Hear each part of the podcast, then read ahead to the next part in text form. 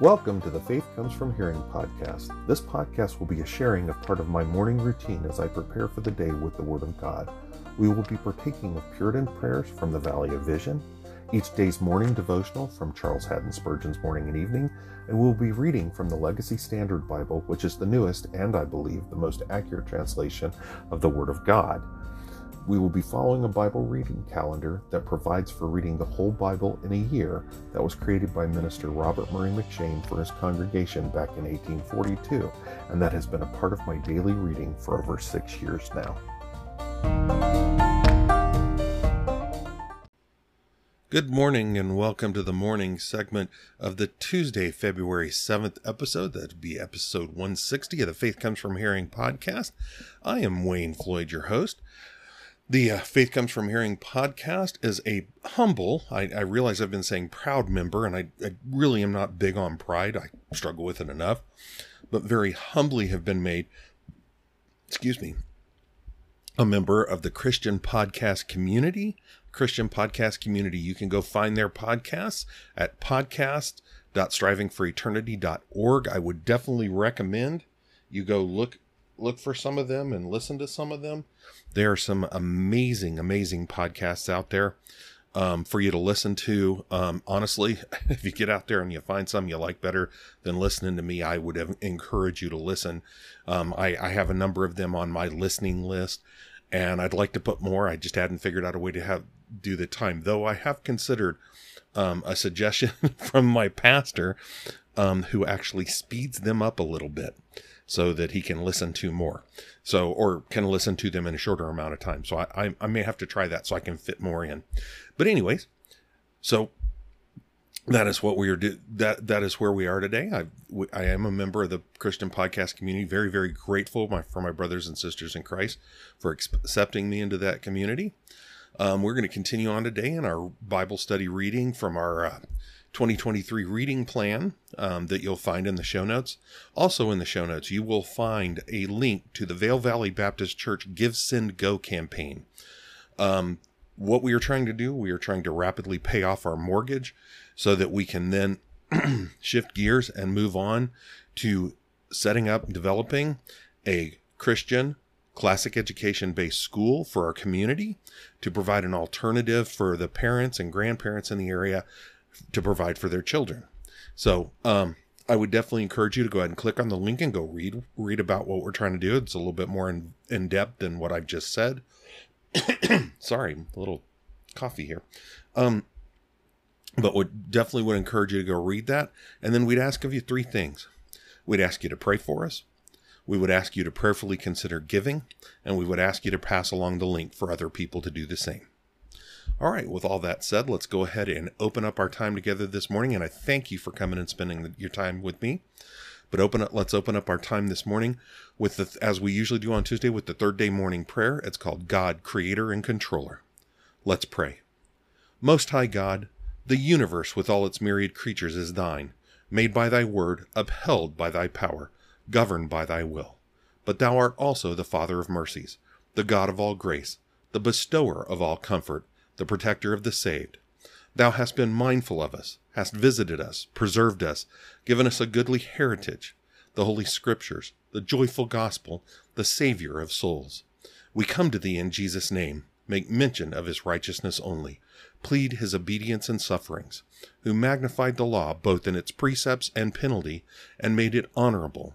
May we be justified by his blood, saved by his life, joined to his spirit let us take up his cross and follow him. May the agency of thy grace prepare us for thy dispensations. Make us willing that thou shouldst choose our inheritance, and determine what we shall retain or lose, suffer or enjoy. If blessed with prosperity, may we be free from its snares, and use, not abuse, its advantages. May we patiently and cheerfully submit to those afflictions which are necessary. When we are tempted to wander, hedge up our way Excite in us abhorrence of sin. Wean us from the present evil world. Assure us that we shall at last enter Emmanuel's land, where none is ever sick, and the sun will always shine. Amen. All right. And now our morning devotion from Spurgeon's Morning and Evening. Uh, this is for February 7th. And the text for it is Micah 2:10. Arise and depart. The hour is approaching when the message will come to us as it comes to all. Arise and go forth from the home in which thou hast dwelt, from the city in which thou hast done thy business, from thy family, from thy friends. Arise and take thy last journey. And what know we of the journey? And what know we of the country to which we are bound? A little we have read thereof, and somewhat has been revealed to us by the Spirit. But how little do we know of the realms of the future? We know that there is a black and stormy river called death. God bids us cross it, promising to be with us. And after death, what cometh? What wonder, what wonder world will open up upon our astonished sight? What scene of glory will be unfolded to our view? No traveler has ever returned to tell, but we know enough of the heavenly land to make us welcome. I'm sorry, to make us welcome our summons thither with joy and gladness. The journey of death may be dark, but we, we may go forth on it fearlessly, knowing that God is with us as we walk through the gloomy valley, and therefore we need fear no evil. We shall be departing from all we have known and loved here, but we shall be going to our Father's house, to our Father's home, where Jesus is, to that royal city which hath foundations, whose builder and maker is God. This shall be our last removal, to dwell forever with him. We, I'm sorry, to dwell forever with him we love, in the midst of his people, in the presence of God. Christian, meditate much on heaven. It will help thee to press on, and to forget the toil of the, the way. This vale of tears is but the pathway to the better country. This world of woe is but the stepping stone to a world of bliss. Prepare us, Lord, by grace divine, for thy bright courts on high. Then bid our spirits rise and join the chorus of the sky. All right. Now we're going to get into our reading for the day. We're going to start, we're going to read Exodus 26 and 27 and then move on into Matthew, Psalms, and Proverbs. So, Matthew 26. Hear the word of the Lord. Moreover, ye shall make the tabernacle with ten curtains of fine twisted linen, and blue and purple and scarlet material. You shall make them with cherubim, the work of a skilful designer. The length of, length of each curtain shall be twenty eight cubits, and the width of each curtain four cubits. All the curtains shall have the same measurement. Five curtains shall be joined to one another, and the other five curtains shall be joined to one another.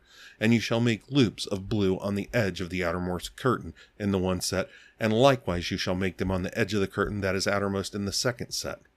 You shall make fifty loops in the one curtain, and you shall make fifty loops on the edge of the curtain that is in the second set. The loops shall be opposite each other.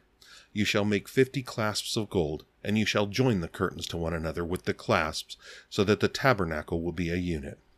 Then you shall make curtains of goat's hair for a tent over the tabernacle. You shall make eleven curtains in all.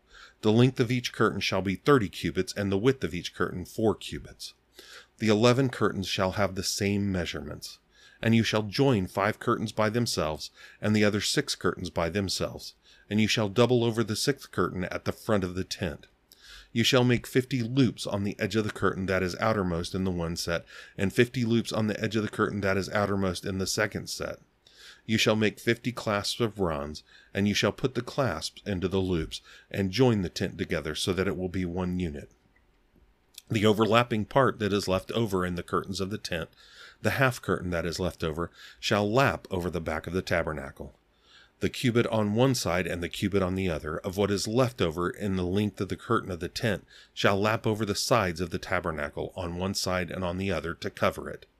You shall make a covering for the tent of ram skins dyed red, and a covering of porpoise skins above. Then you shall make the boards for the tabernacle of acacia wood, standing upright. Ten cubits shall be the length of each board, and one and a half cubits the width of each board. There shall be two tenons for each board, fitted to one another. Thus you shall do for all the boards of the tabernacle. You shall make the boards for the tabernacle, twenty boards for the south side. You shall make forty bases of silver under the twenty boards, two bases under one board for its two tenons, and two bases under the under another board for its two tenons. And for the second side of the tabernacle on the north side, twenty boards, and their forty bases of silver, two bases under one board and two bases under another board. For the rear of the tabernacle to the west you shall make six boards. You shall make two boards for the corners of the tabernacle at the rear. They shall be separated beneath, but together. Excuse me. but together at their completion at its top, at the first ring. Thus it shall be with both of them. They shall form the two corners. There shall be eight boards with their bases of silver, sixteen bases, two bases under one board, and two bases under another board. Then you shall make bars of acacia wood, five for the boards of one side of the tabernacle, and five bars for the boards of the other side of the tabernacle, and five boards for the boards of the side of the tabernacle for the rear side to the west. The middle bar and the center of the board shall pass through from end to end. You shall overlay the boards with gold, and make their rings of gold as holders for the bars, and you shall overlay the bars with gold. Then you shall erect the tabernacle according to its plan, which you have been shown in the mountain. You shall make a veil of blue, and purple, and scarlet material, and fine twisted linen. It shall be made with cherubim, the work of a skilful designer. You shall hang it on four pillars of acacia overlaid with gold, their hooks also being of gold, on four bases of silver. You shall hang up the veil under the clasp, and you shall bring in the ark of the testimony here there within the veil, and the veil shall separate from you for you the holy place and the holy of holies. You shall put the mercy seat on the ark of the testimony in the holy of holies. You shall set the table outside the veil, and the lampstand opposite the table on the side of the tabernacle toward the south, and you shall put the table on the north side. You shall make a screen for the doorway of the tent of blue, and purple, and scarlet material, and fine twisted linen, the work of a weaver. You shall make five pillars of acacia for the screen, and overlay them with gold, their hooks also being of gold, and you shall cast five bases of bronze for them. Exodus 27. And you shall make the altar of acacia wood, five cubits long and five cubits wide. The altar shall be square, and its height shall be three cubits. You shall make it make its horns on its four corners. Its horns shall be of the same piece, and you shall overlay it with bronze. You shall make its pots for removing its ashes, and its shovels, and its bowls, and its flesh hooks, and its fire pans. You shall make all its utensils of bronze. You shall make for it a grating, a network of bronze, and on the net you shall make four bronze rings at, at its four corners. You shall put it beneath, under the ledge of the altar, so that the net will reach halfway down the altar. You shall make poles for the altar, poles of acacia wood, and overlay them with bronze. Its poles shall be inserted into the rings, so that the poles shall be on the two sides of the altar when it is carried. You shall make it hollow with planks, as it was shown to you in the mountain, so they shall make it. You shall make the counter, I'm sorry, you shall make the court of the tabernacle on the south side. There shall be hangings for the court of fine twisted linen, 100 cubits long for one side and its pillars shall be twenty, with their twenty bases of bronze. The hook, hooks of the pillars and their bands shall be of silver. Likewise, for the north side in length there shall be hangings one hundred cubits long, and its twenty pillars with their twenty bases of bronze. The hooks of the pillars and their bands shall be of silver. For the width of the court on the west side shall be hangings of fifty cubits, with their ten pillars and their ten bases. The width of the court on the east side toward the sunrise shall be fifty cubits. The hangings for the one side of the gate shall be fifteen cubits, with their three pillars and their three bases, and for the other side shall be hangings of fifteen cubits, with their three pillars and their three bases. And as for the gate of the court, there shall, shall be a screen of twenty cubits of blue and purple and scarlet material and fine twisted linen, the work of a weaver, with their four pillars and their four bases. All the pillars around the court shall be furnished with silver bands, with their hooks of silver and their bases of bronze.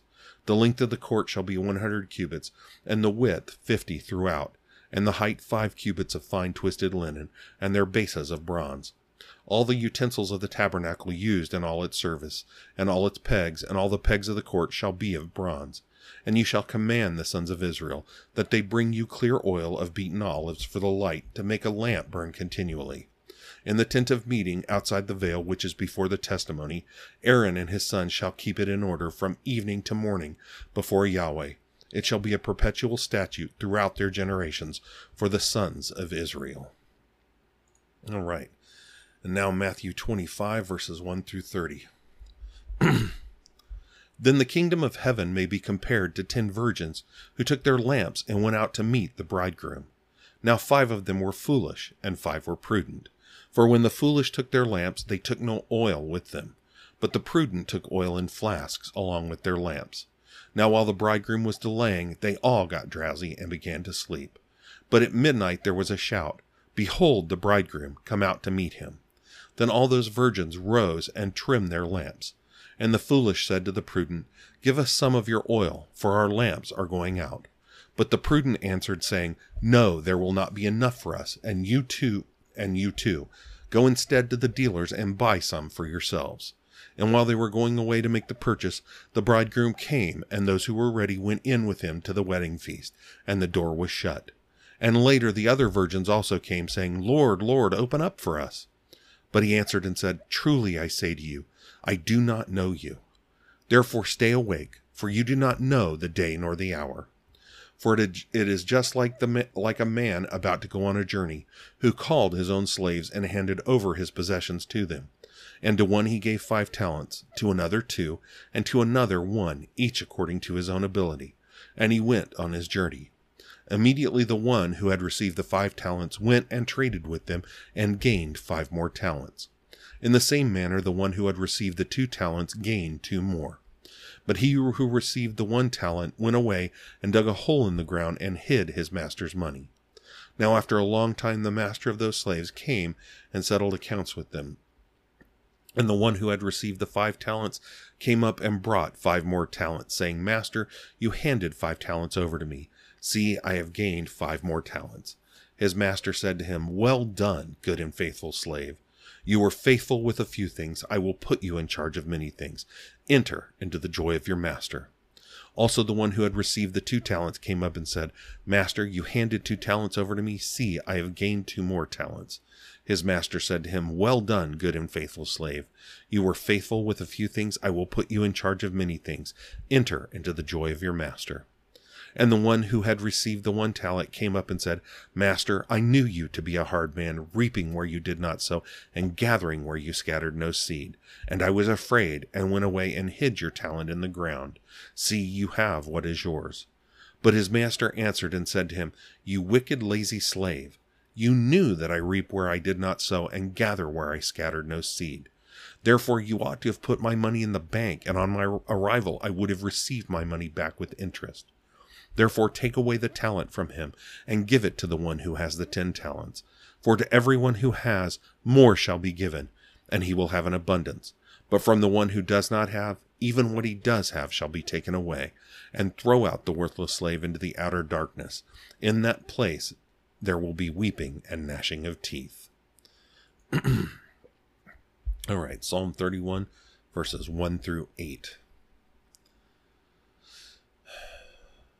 For the choir director, a psalm of David.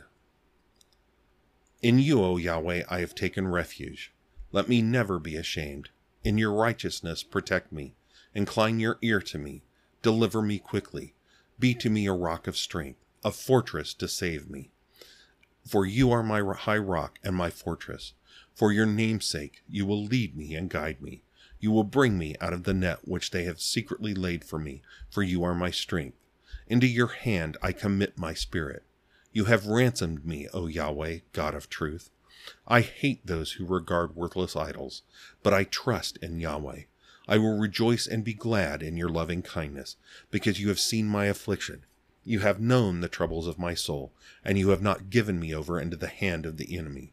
You have set my feet in a large place. Be gracious to me, O Yahweh, for I'm sorry, I went too far. That was going into verse 9.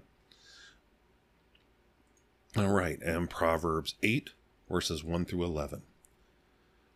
Does not wisdom call, and discernment give forth her voice? At the top of the heights upon the way, where the pathways meet, she takes her stand. Beside the gates at the opening to the city, at the entrance of the doors, she makes a shout. To you, O men, I call, and my voice is to the sons of men. O simple ones, understand prudence, and O fools, understand a heart of wisdom. Listen, for I will speak noble things, and the opening of my lips will reveal upright things. For my mouth will utter, tru- utter truth, and wickedness is an abomination to my lips. All the words of my mouth are in righteousness. There is nothing twisted or crooked in them. They are all straightforward to him who understands, and right to those who find knowledge. Take my discipline and not silver, and knowledge rather than choicest fine gold. For wisdom is better than pearls, and all desirable things cannot compare with her. All right. Well, that is our reading for the day. Um, I hope our t- I thank you for the time you spent with me. I hope our time together has been edifying for you. Um, I hope you have a wonderful day. I would Im- continue to implore you to do all you do for the glory of God, and God willing, I will see you this evening. Let's go ahead and close out in prayer. The prayer we're going to close with today from Valley Vision is called "The Grace of the Cross." Grace of the Cross. Sorry, having trouble speaking there. Let's pray. O my Savior, I thank Thee from the depths of my being for thy wonderful grace and love, in bearing my sin in thine own body on the tree. May thy cross be to me as the tree that sweetens my bitter Marahs, as the rod that blossoms with life and beauty, as the brazen serpent that calls forth the look of faith. By thy cross crucify my every sin. Use it to increase my intimacy with thyself. Make it the ground of all my comfort the liveliness of all my duties, the sum of all thy gospel promises, the comfort of all my afflictions, the vigor of my love, thankfulness, graces, the very essence of my religion, and by it give me that rest without rest, the rest of ceaseless praise. O my Lord and Saviour, thou hast also appointed a cross for me to take up and carry, a cross before thou givest me a crown. Thou hast appointed it to be my portion, but self love hates it Carnal reason is unreconciled to it. Without the grace of patience, I cannot bear it. Walk with it, profit by it. O blessed cross, what mercies dost thou bring with thee? Thou art only esteemed hateful by my rebel will, heavy because I shirk thy load. Teach me, gracious Lord and Savior, that with my cro- that with my cross thou sendest promised grace, so that I may bear it patiently. That my cross is thy yoke, which is easy, and thy burden, which is light. Amen. Okay, again, I hope you have a wonderful day. And like I said, God willing, I will see you this evening. Have a good one. God bless.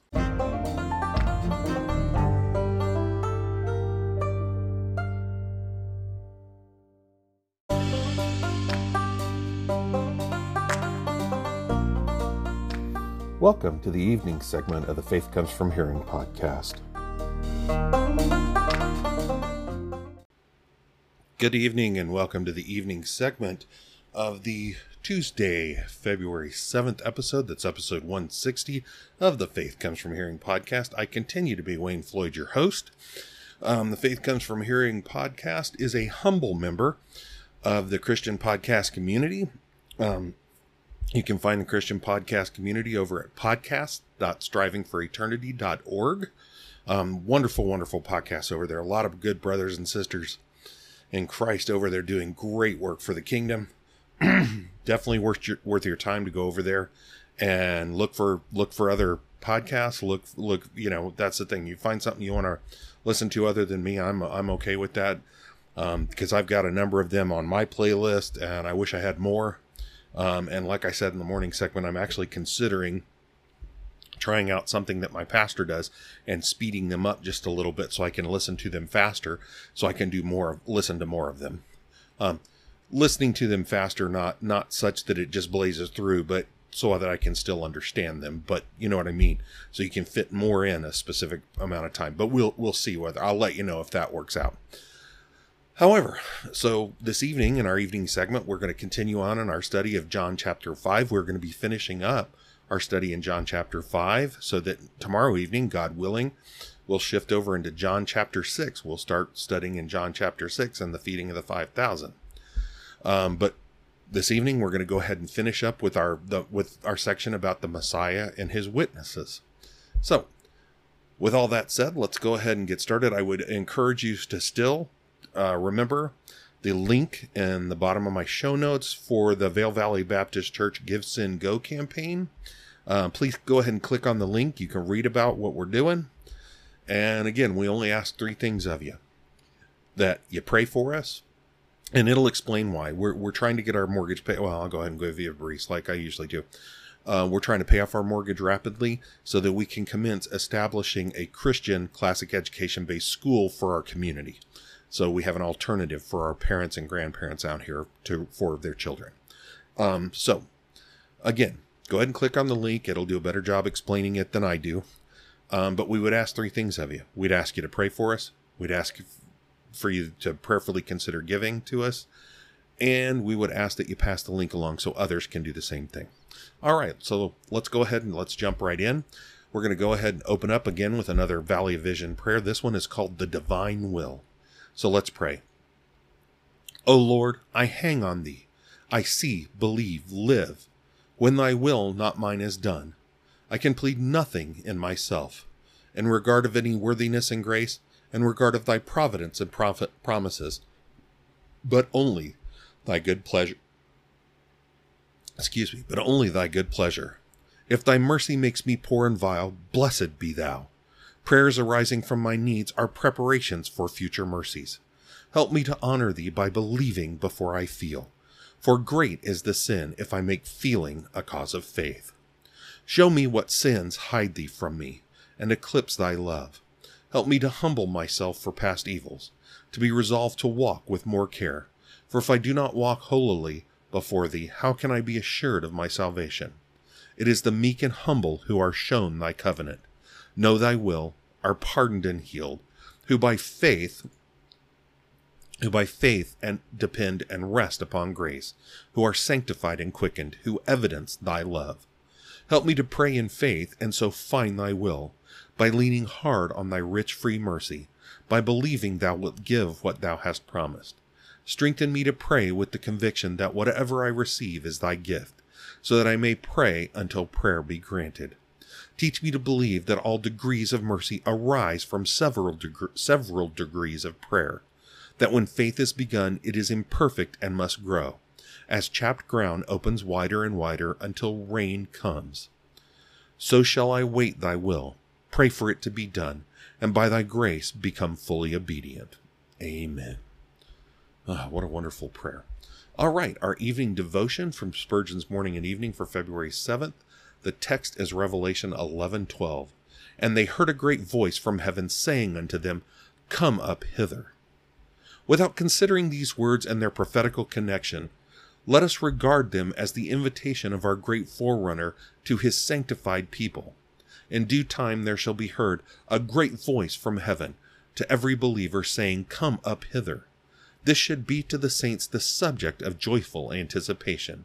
Instead of dreading the time when we shall leave this world to go unto the Father, we should be panting for the hour of our emancipation. Our song should be, My heart is with him on his throne, and ill can brook delay. Each moment listening for the voice, Rise up and come away. We are not called down to the grave, but up to the skies. Our heaven born spirits should long for their native air yet should the celestial summons be the object of patient waiting. Our God knows best when to bid us come up hither. We must not wish to antedate the period of our departure. I know that strong love will make us cry, O Lord of hosts, the waves divide, and land us all in heaven. But patience must have her perfect work. God ordains with accurate wisdom the most fitting time for the redeemed to abide below. Surely, if there could be regrets in heaven, the saints might mourn that they did not live longer here to do more good. Oh, for more sheaves for my Lord's garner, more jewels for his crown. But how unless there be more work? True, there is the other side of it, that living so briefly, our sins are the fewer.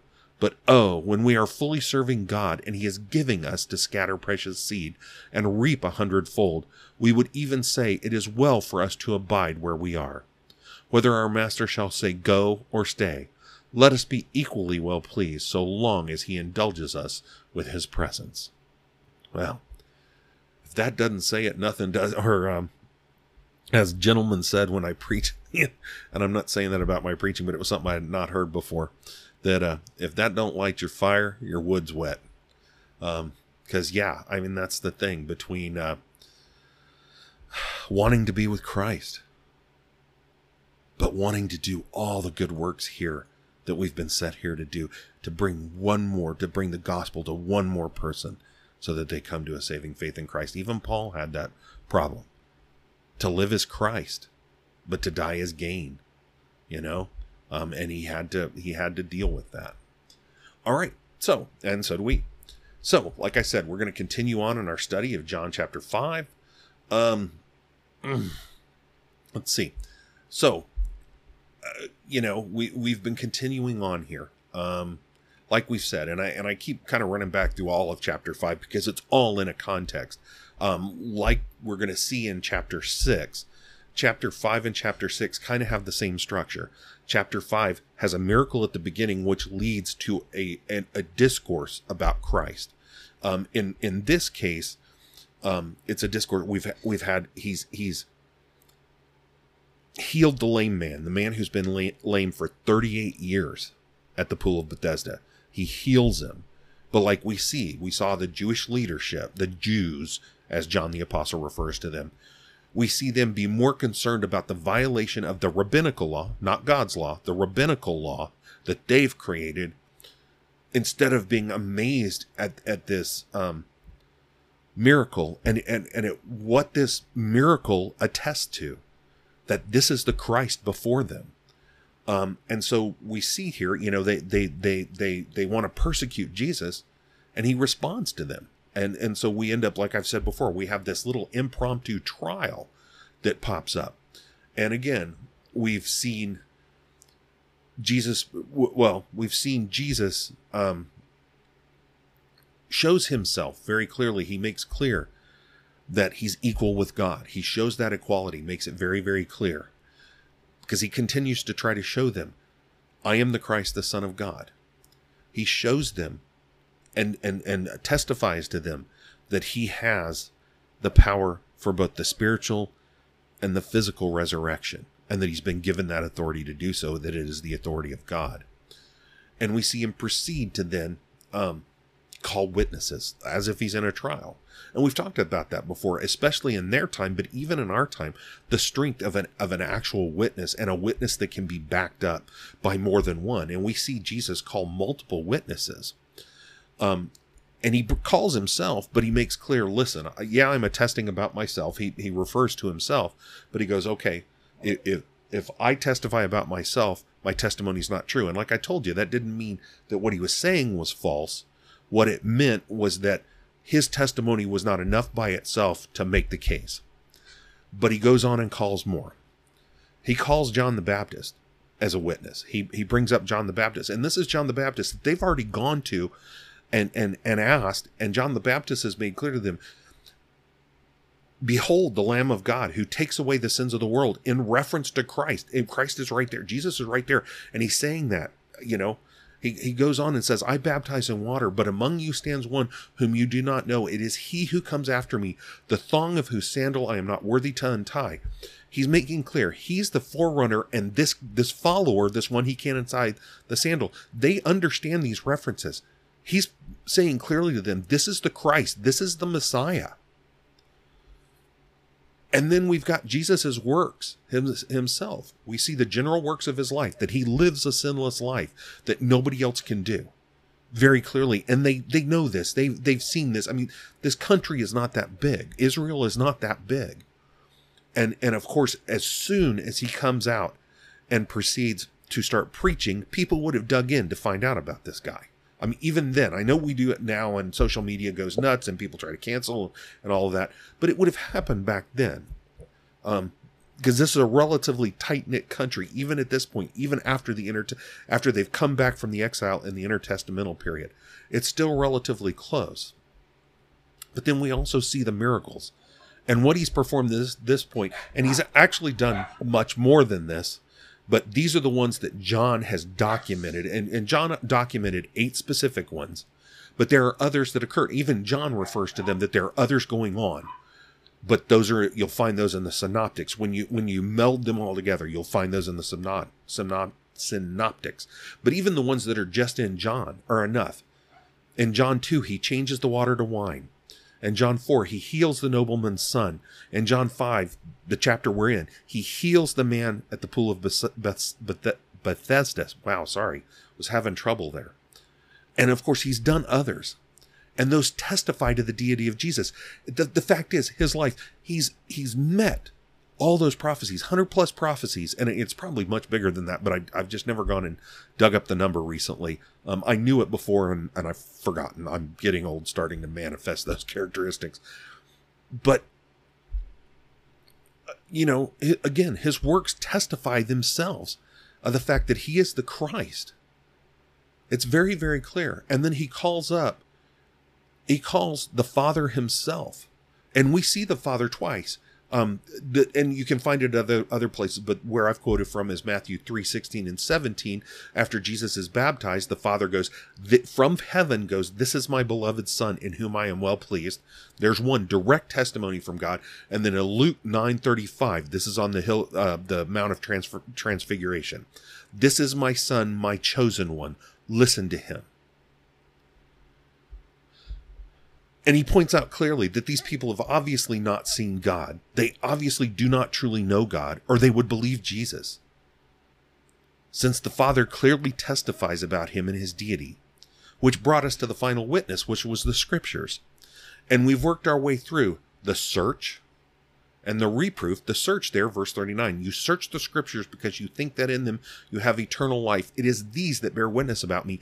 And again, he, he's like I said, he's lauding them. Yes, you dil- diligently search in them looking for eternal life, but you're missing the fact that these point to me as the provision for that eternal life. And he goes on, you know, in verse 40, we see the reproofs, um, verse 40 through 44. They won't come to him, they refuse to. Um,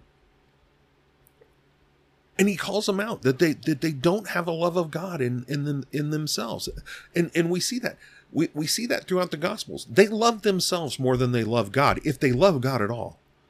Um, and he and he calls them out for the fact that he has come in the Father's name. He hasn't come to gain um, honor for himself. He's called, come to bring honor to God, and they'll accept somebody who's trying to honor themselves before they'll take listen to somebody who's bringing honor to God. And that's what he calls them out for very clearly.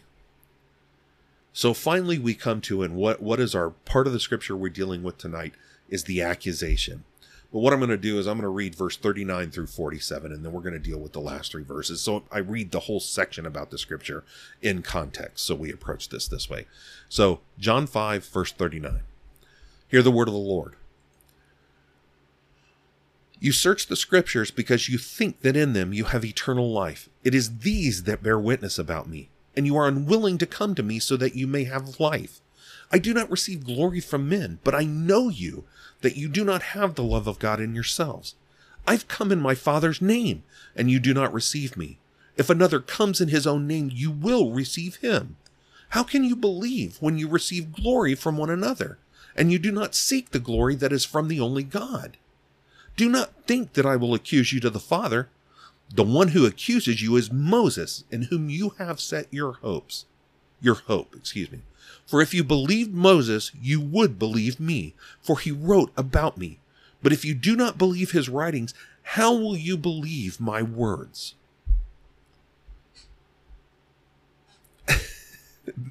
if that doesn't call out, if that's not a clear accusation, I don't know what else is. In these last three verses, Jesus brings out Moses to, to accuse them. Jesus indicates that he will not he will not accuse them before the Father because Moses himself does. That, that Jesus doesn't even need to re, uh, need to accuse them because Moses will do it himself. And he pointed out, we see him there. This the one who accuses you is Moses, in whom you have set your hopes. That they've tried to base everything they do off Moses. That they've tried to, and, and again, you know, like I talked about the Pharisees the other evening the Pharisees had a realization, and it was a it was a correct realization. It's really easy for us to bash the Pharisees, and yeah, the Pharisees by the time of Jesus, by the first century, um, had completely gone off the rails. And one of my phrase, one of the phrases my wife likes to use, but I think it's absolutely appropriate. They'd completely gone off the rails. But when they when that group was founded, its whole purpose was a realization that there was a complete lack of piety, there was a complete lack of adherence to the law of God, that it had just gone out the window. And it was a striving to bring the people of Israel back to a true worship of God. And that's good. I mean, that's Reformation. That's what we talk about Reformation. That's good. But the problem is, it got warped. So, so all of that's based off Moses. That's who they based that all on. The Mosaic law and the teachings of Moses, which were the teachings of God through Moses. but they claim that they base all that they do on him that that he is their even um they even talk about you know abraham's our father but moses is is is who we you know is kind of like our senior rabbi kind of thing i mean it's that kind of inference that they make throughout the gospels so his teachings are who they set their hope in the teachings of god through him but jesus calls them out very clearly that if they really believed it, he says it in 46 For if you believed Moses, you would believe me, for he wrote about me. And he did. We see it very clearly. He calls him, and I, I did not put the verse down. Well, I'm not going to go hunting for it now. But he actually calls out to them and says, A prophet will come from among, uh, from among your seed, and, and he will be like me and he's speaking of the Christ. It makes very clear he's speaking of the Christ. He's speaking of the Messiah. But what he's saying, if you truly believe what Moses wrote, you would believe what I'm telling you. And so that's that final point there in verse 47. But if you do not believe that his writings, how will you believe my words? Again, if they don't truly believe the writings of Moses, and that's the thing, they can say they base themselves off what they did. And maybe at one point the Pharisees did, the Sadducees did. But what we're seeing by this point in their confrontation of Christ is the only thing they care about is their own rules, their own laws, their own power, um, lining their own pockets, um, taking care of themselves, getting their own honor, their own glory, their own best places, their own best clothes, you name it. That's all they care about.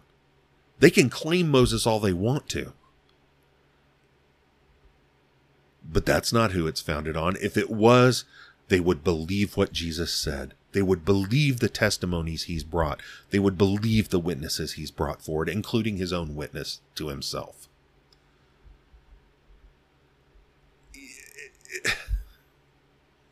But again, he makes clear that their their scriptural diligence, as laudable as it is, is only for themselves. It's not about honoring God. And so he makes clear, but I know you, verse 42. I'm going back to verse 42. But I know you that you do not have the love of God in yourselves. And we see him call that out and specify that in detail in verses 45 through 47 that Moses himself accuses them. Because if they believe, if they really loved God, they would really believe Moses. And if they really believed Moses, they would believe in the Christ. And they would have a saving faith in the Christ, in the Messiah. You can't tell me that with all their learning, they don't know that this is the guy the Messiah is calling.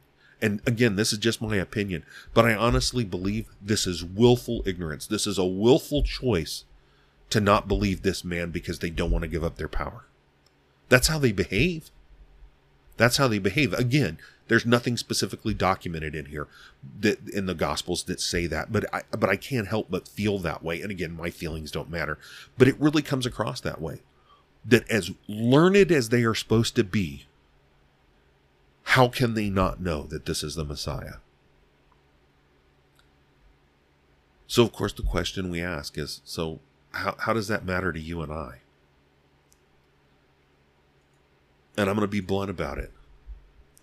How many, and I'll go ahead and call them by what they are, how many cults out there today have put their faith in carrying out actions with their true hearts being pointed at earning accolades, honor, and consideration from man, not God, at, at, at, at taking care of themselves, at, at showing self love, at honoring self, at caring for self, not about honoring God.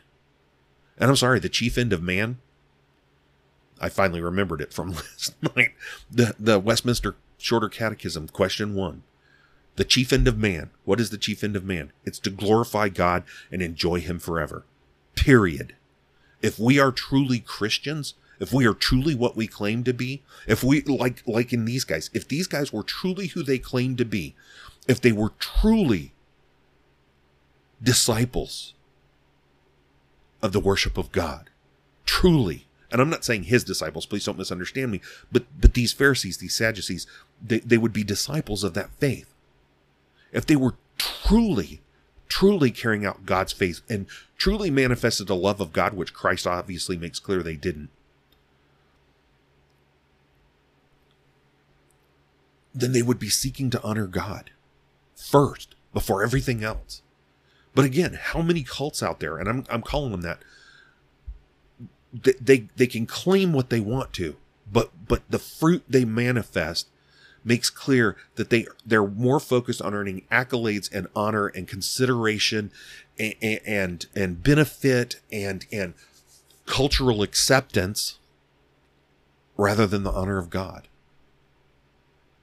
and I'll list them here, and I'm going to upset some people, and I'm sorry, but this is fact. Catholicism, Islam, Mormonism, the Hebrew Roots mo- movement, the prosperity gospel folks out there, name it and claim it, the New Apostolic Reformation, and even groups within supposedly evangelical circles. How often do we, even though we claim to believe the Bible and c- claim to believe in God and in His Son Jesus Christ, truly walk through our Sunday worship and weekly Bible study and regular reading and devotion with a heart truly pointed at maintaining some level of respect or consideration from our fellow man or from those within our family, but without a heart that is truly sold out to God. I mean, I'm not kidding you. I, have I've seen too many churches that claim that they love God, that claim that they worship God, that that that claim to be evangelical, that that claim to be reformed. Well, not necessarily reformed, because some of them would be like ah, anathema, but but truly claim to worship God. But in all the supposed public works they do, they don't share the gospel. My question has to be, what do you think you're doing? I'm not saying that the social works you're doing don't need to be done. But what I am saying is if you're not out there sharing the gospel, then you're not doing God's work. You are not glorifying God and enjoying Him forever. You are not be, uh, sorry, you are not being obedient to Matthew 28 verses 19 and 20, making disciples of all nation. Because of the place we start making those disciples is right here outside our front door. Heck, uh, sometimes it's inside the front door in our own families. We have a command to do that. And that needs to take place in everything we do. Fact is, we're, we're to, um, part of our church is to be going out to a, to a local kind of festival here. And we're to be sitting out there. We're to have a booth out there. And we're to be sharing the gospel with people. We're to be answering some questions and sharing the gospel with folks. And don't get me wrong, I'm nervous about it because sometimes I struggle with that. I can, as much as it sounds goofy because I do this, I can be very timid towards people I don't know. I can be. I can preach from a pulpit. It's it's it's a different dynamic.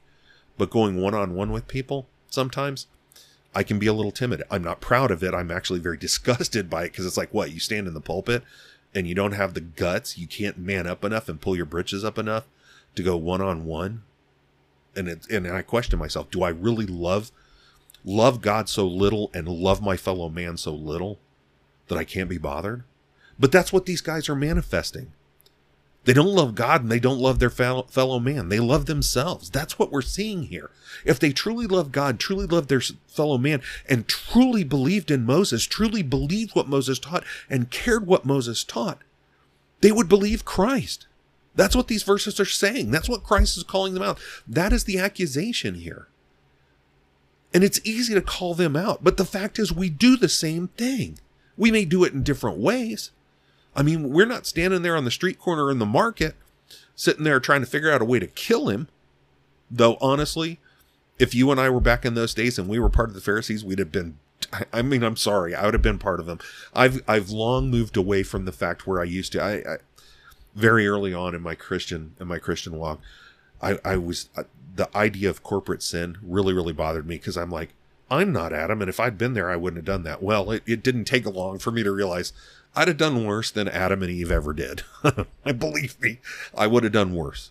Um, to to read about Peter and go, geez, I wouldn't have done what Peter. Did. Oh man, I'm sorry. I would have been so much worse than Peter. I really would have. Um, so I would have been just as bad as them. And we are in our own ways. in this world. Diligently delving into the scripture, which we are called to do, that's not an option. I know way too many of us. We pull out our Bible to go to church on Sunday. We pull out our Bible to go to Bible study. If we do a Bible study once a week, and we don't open it any other time, that's not acceptable. We are to be diligent students, as Christ lauds them about in verse 39.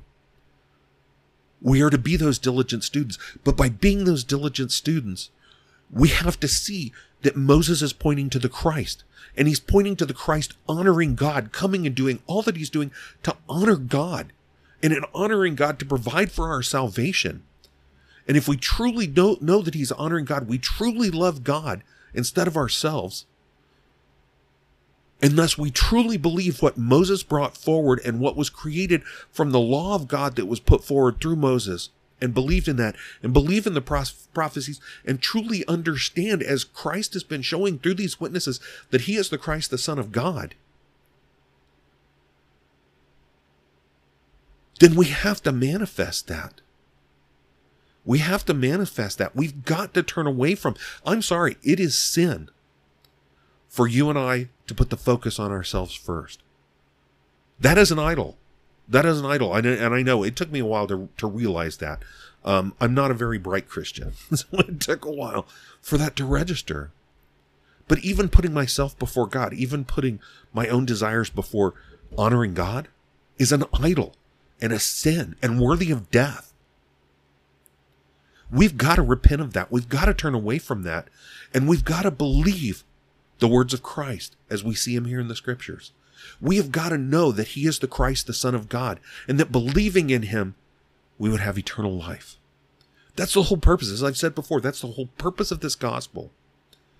And this bringing of the witnesses, this whole discourse by Jesus, should hammer home to us the fact that we've got to believe that he is the Christ, the Son of God, and, and that the Christ of the Bible is the Christ, the Son of God.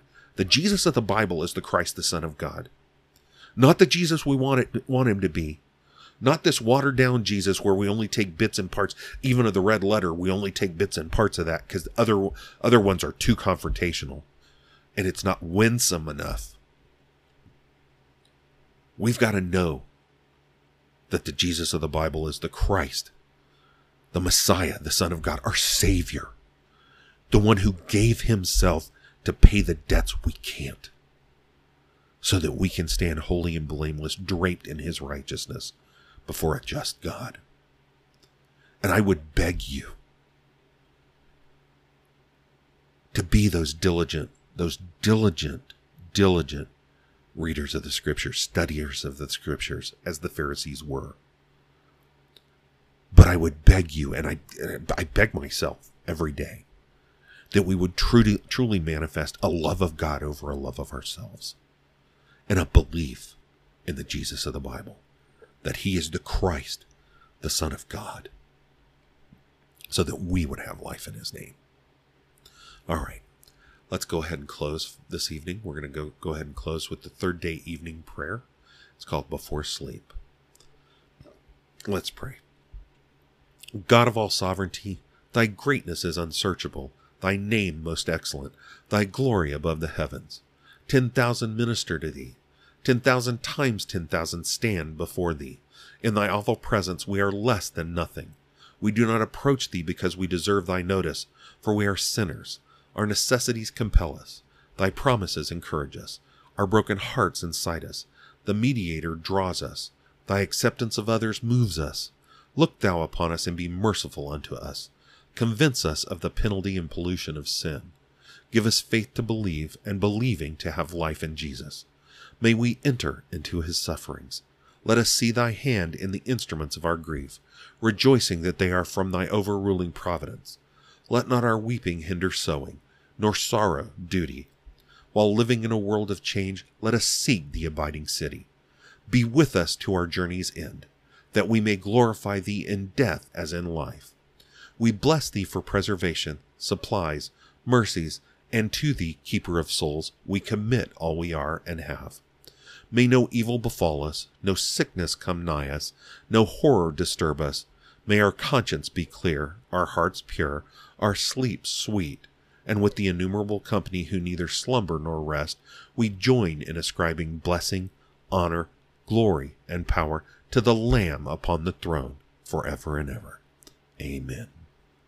All right, well, thank you for spending this time with me this evening. I know I got a little bit, a little bit boisterous there, but it, it just, it's so critical and so urgent. We don't know when he's coming.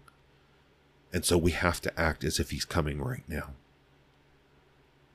And so we've got to know that Jesus is the Christ, the Son of God. We've got to have a true saving faith in that. All right. Well, I hope you have a wonderful rest of your evening. And God willing, I will see you tomorrow morning. And God willing, we will uh, get going and our we'll move on in our study and we'll be in John chapter 6. Have a great evening.